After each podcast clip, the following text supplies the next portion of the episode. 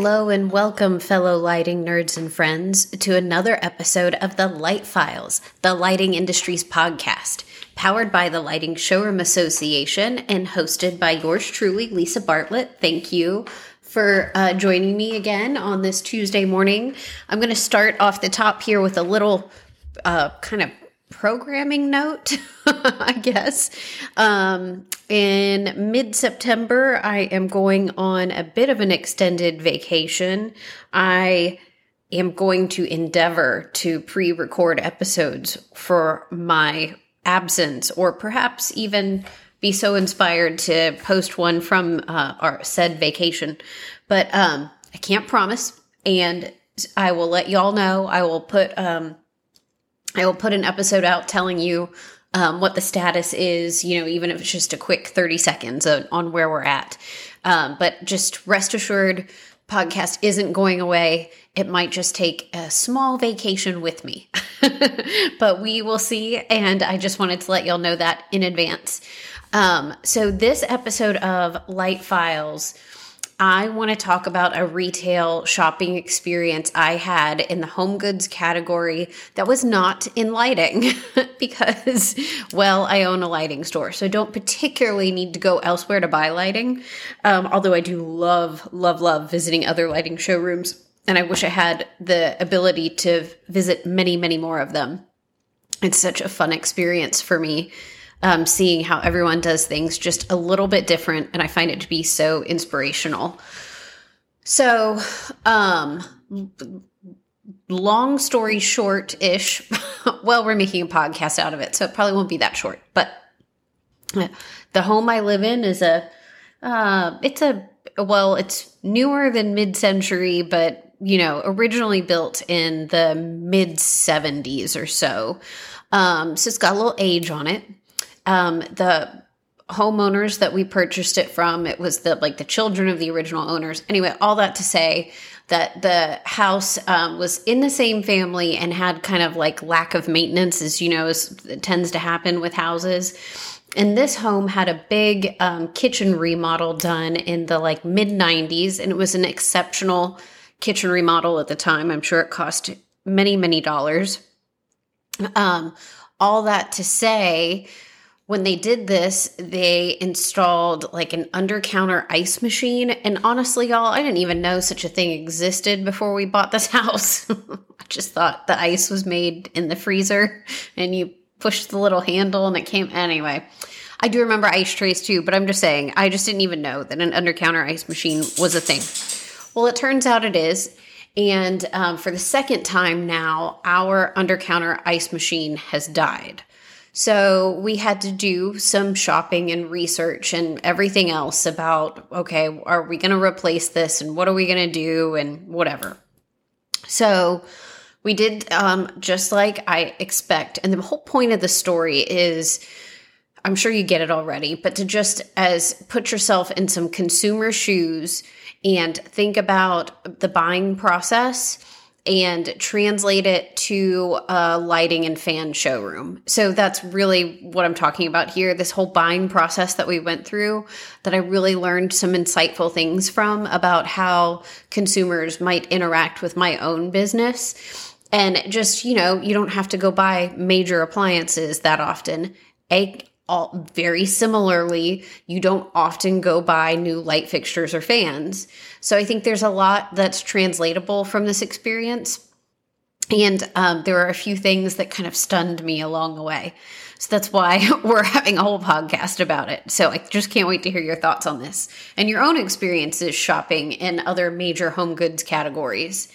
So we went and did the online research to start, right? Like basically, we looked up replacing it with the model that we already had. But um, we had tried to get this model repaired. It was just going to be uh, almost as expensive to repair it as it would be to buy a new one. And so, okay, well, do we replace it with the same model we had that we had for six years and died, or do we do something else? So we were just doing a ton of online research about all of the models and the brands and what the options are and everything else. And you could find at like big box stores like Best Buy. I think Best Buy is where we found most of the online sales of these, but Best Buy, I'm sure Home Depot and Lowe's had some. But big box stores, they had for sale via their websites and I'm sure in store, um, you know, the under counter ice machines, whatever, of a, um, the mostly they were like the KitchenAid brand. They were like the good brands, right? They weren't the better, best brands, but it was like the good everyday living kind of stuff. And you could buy those online through a big box store left and right. Well, as we researched more, we found that there were some other brands that were maybe a little bit more premium but again, we had one of those just good brands before and it died after six years. So we thought maybe we should investigate maybe a different model, a different manufacturer to see if we could find a brand that would last longer for us. So, in doing so, in doing some research, mostly on just those manufacturers' websites because that's the only place where we could really find that information. So we couldn't just go to any old website and get all of the information about brand X. Um, we really just had to go to the manufacturer's website. So fine. So we go to the manufacturer's website. It has pricing on there that's like uh, manufacturer's suggested retail. Okay, fine. Okay, well, we really think we like this model. Let's just go buy it now. We'd had experience with an undercounter ice machine. We knew the dimensions. We felt pretty confident about it. So let's go try to just buy it online, get it delivered to the house, call this job done. Well, it turns out you couldn't. You literally couldn't. There was lit, like literally no way to buy some of these brands online. Nothing. Just don't even think about it. It just all the links were find your local dealer. Here's the map of our your local distributors. Uh, call your local dealer for more information. Do this, but everything pointed back to call your local distributor of these products. Here's how to find them. And there were more than one local distributor, right? Um, there's a Ferguson where I live, so Ferguson's was on the list, and a few um, local brands were on the list. Now, being the independent retailer that I am, I did bypass going to the Fergusons. I'm sorry. we went to the local shop instead. And so we went and we talked to the salespeople there. Um, it was a really interesting experience, right? Uh, we went into this locally owned appliance showroom. I have to say, the displays were underwhelming at best. But as we talked to the guys that were working there, and they were all gentlemen at this store, I'm sure there's some excellent appliance sales ladies out there, but this store was 100% guys. they, um, they were very, you know, nice, reasonably knowledgeable. I wouldn't say wildly so. Uh, we came in armed pretty well with information from the internet.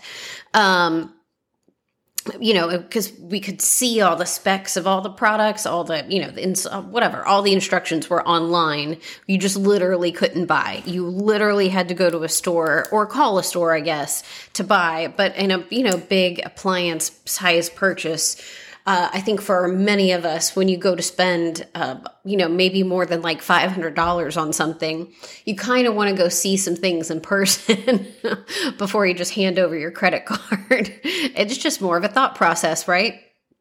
So the showroom was pretty underwhelming. Of course, you know, being the lighting nerd I am, all I can do is look at the fact that they have fluorescent light fixtures everywhere and none of the color temperatures match, and it was driving me bananas.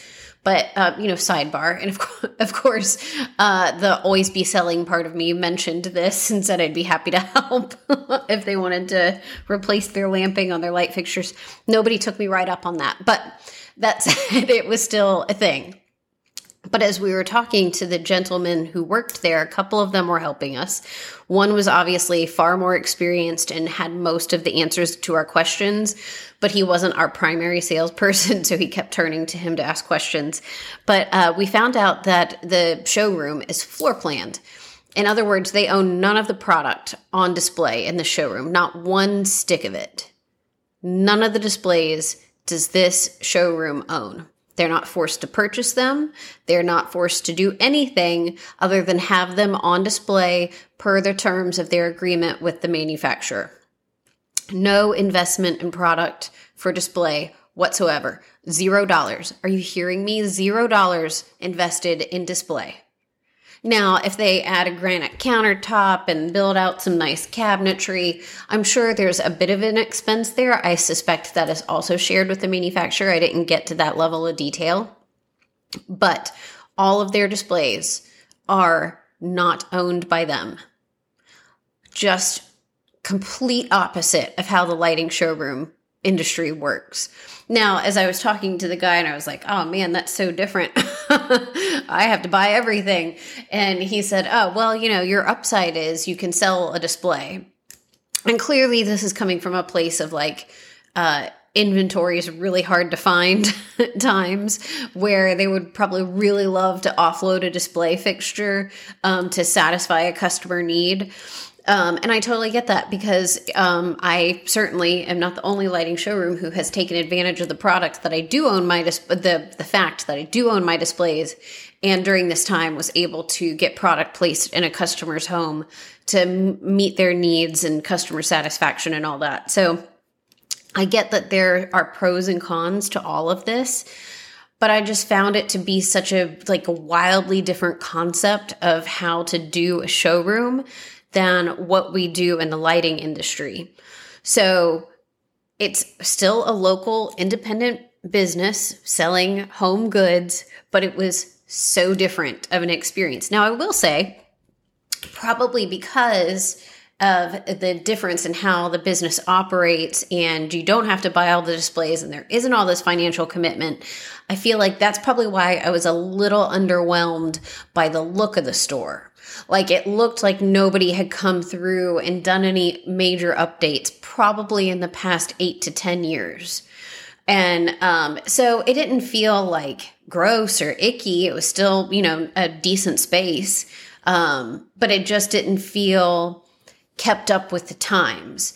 So I think that probably also plays into part of um, like there are pros and cons to everything, right? As always but like perhaps there's a lack of innovation in how they display their product because they know if somebody wants to come but if somebody wants to buy brand X there's not a lot of choices and they can't buy it online they're going to have to go to the local business. They're going to have to go to the local showroom in order to buy those goods.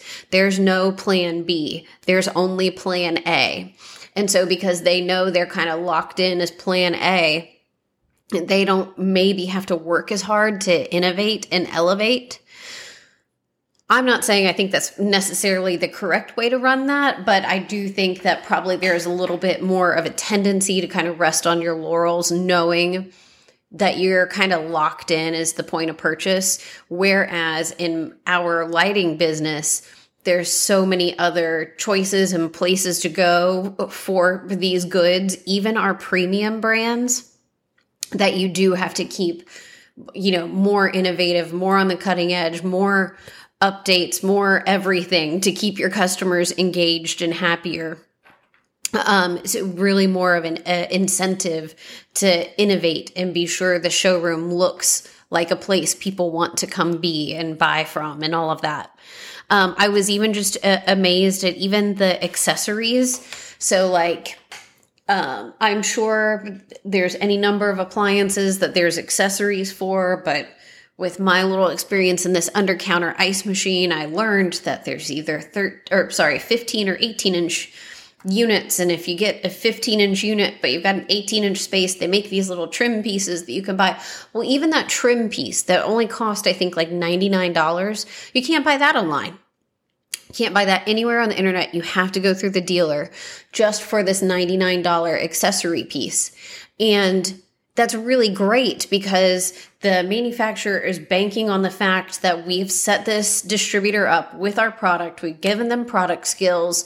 We're going to, you know, know that the experts in that store are going to hear the customer's needs, hear their challenges and sell them the right product and the accessories that go on with, go along with it and that is all done through this distribution channel. There's no online anything, nothing. You can buy some, you know, cleaning solutions maybe, or maybe in our equivalent, it would be the light bulbs or whatever. Maybe you can buy that online, but that's it. Everything else goes through the brick and mortar distributors. And I was just like, you know, dying inside, like, oh my God. you know, y'all know I'm not a big proponent of like bashing on the internet, right? Like in our industry, to some degree, it's there. We all let it in, we allowed it to happen, right? So I sometimes don't see the point of complaining over the horse being out of the barn. The horse is out of the barn. What you know, like what am I going to do to complain about it now? Now it's just how do we either a get it back in the barn or figure out how to control it. So I'm not going to you know sit here and complain too much on internet sales, but also I just was so enamored with this idea of manufacturers especially with their higher end goods, like mid to higher end goods, protecting their distribution, requiring that business to go through brick and mortar channels, requiring that there be experts selling their products so that they know their products are ending up in customers' homes with the right down rods in the right installation manner in a way that they're going to be happy with it instead of putting all of their premium products all over the internet, getting all sorts of angry returns because somebody didn't know that that $1,200 fan was going to need a down rod and then they're ticked off about they don't have the down rod, they can't feel the airflow and they send it back. But if if manufacturers required more of a protection level there with their brick and mortar distribution and required that okay maybe you can buy this this part of our product line online we're pretty available with that but this other core part of our product line you can only buy that through showrooms via our experts via these people that we have invested in and trained and spent time with um, you're not going to get the returns. I'm not saying it's always going to go perfectly, things happen, but just think about how much easier it might be if we just relied on our brick and mortars and their expertise for this mid to premium level of goods instead of just allowing them to be sold willy nilly, whatever, and getting returns on $1,000 ceiling fans or $1,500 light fixtures or whatever the case may be.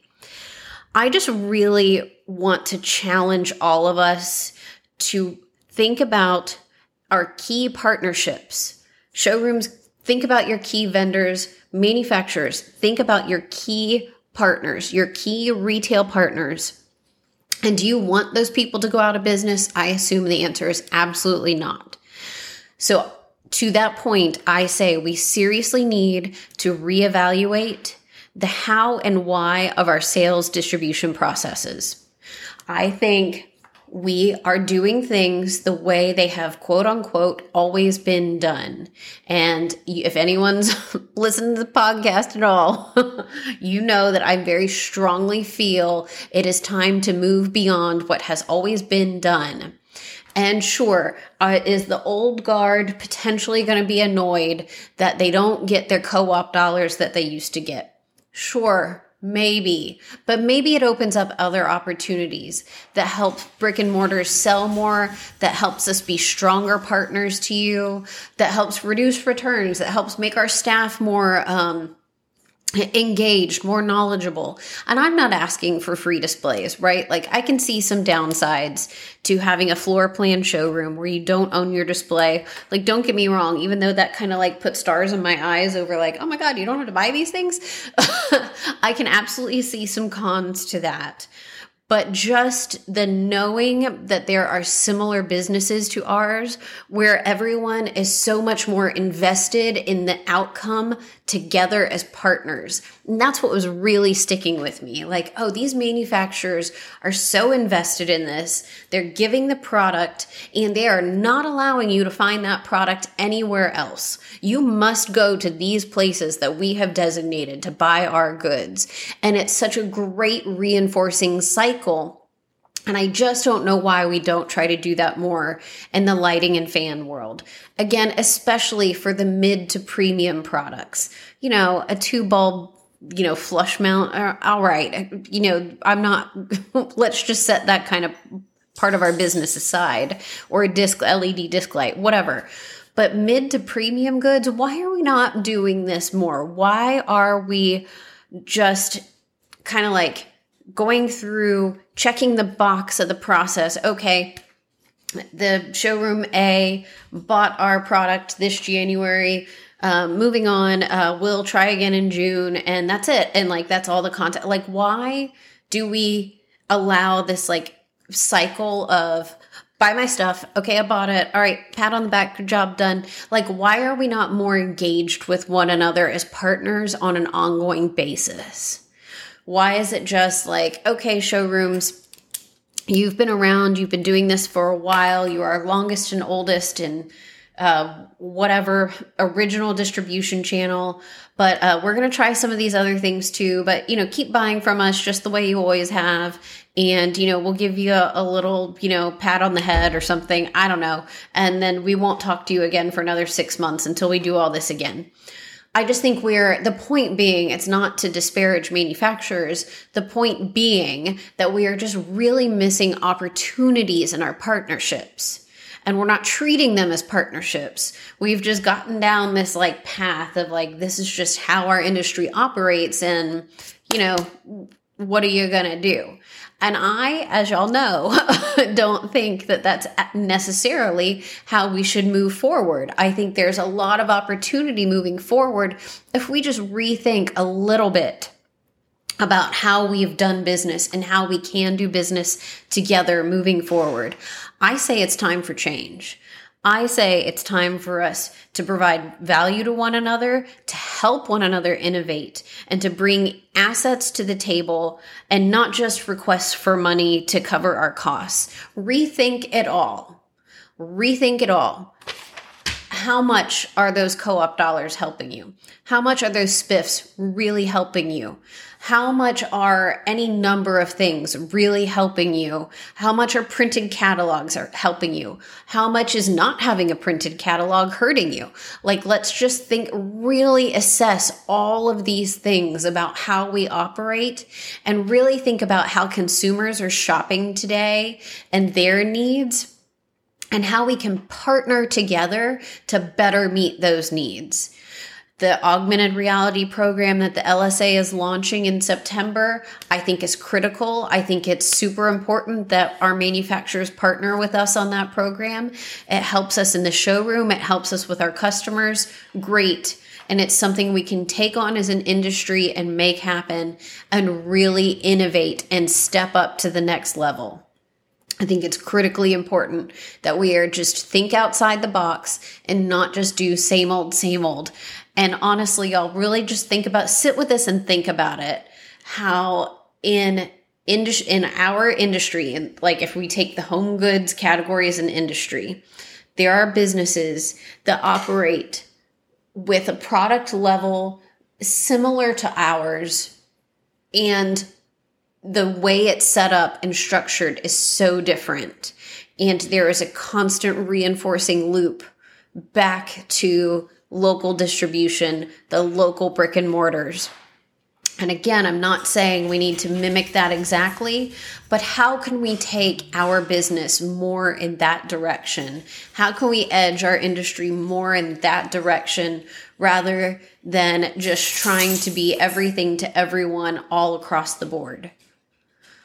Would love to hear your thoughts on this. I know this is not going to rub everyone the right way. I totally get it. But if this stop makes you stop and think for just 30 seconds about how we can operate better together as an industry, I would say your time and frustration in listening to this podcast was totally worth it. So just give it some thought. What could we be doing better? I'm telling you, there's some real opportunities out there on the table. We just have to be brave enough to take them. Fortune favors the bold. Thank you all so much for listening. Everyone, take care, and I'll talk to you next time.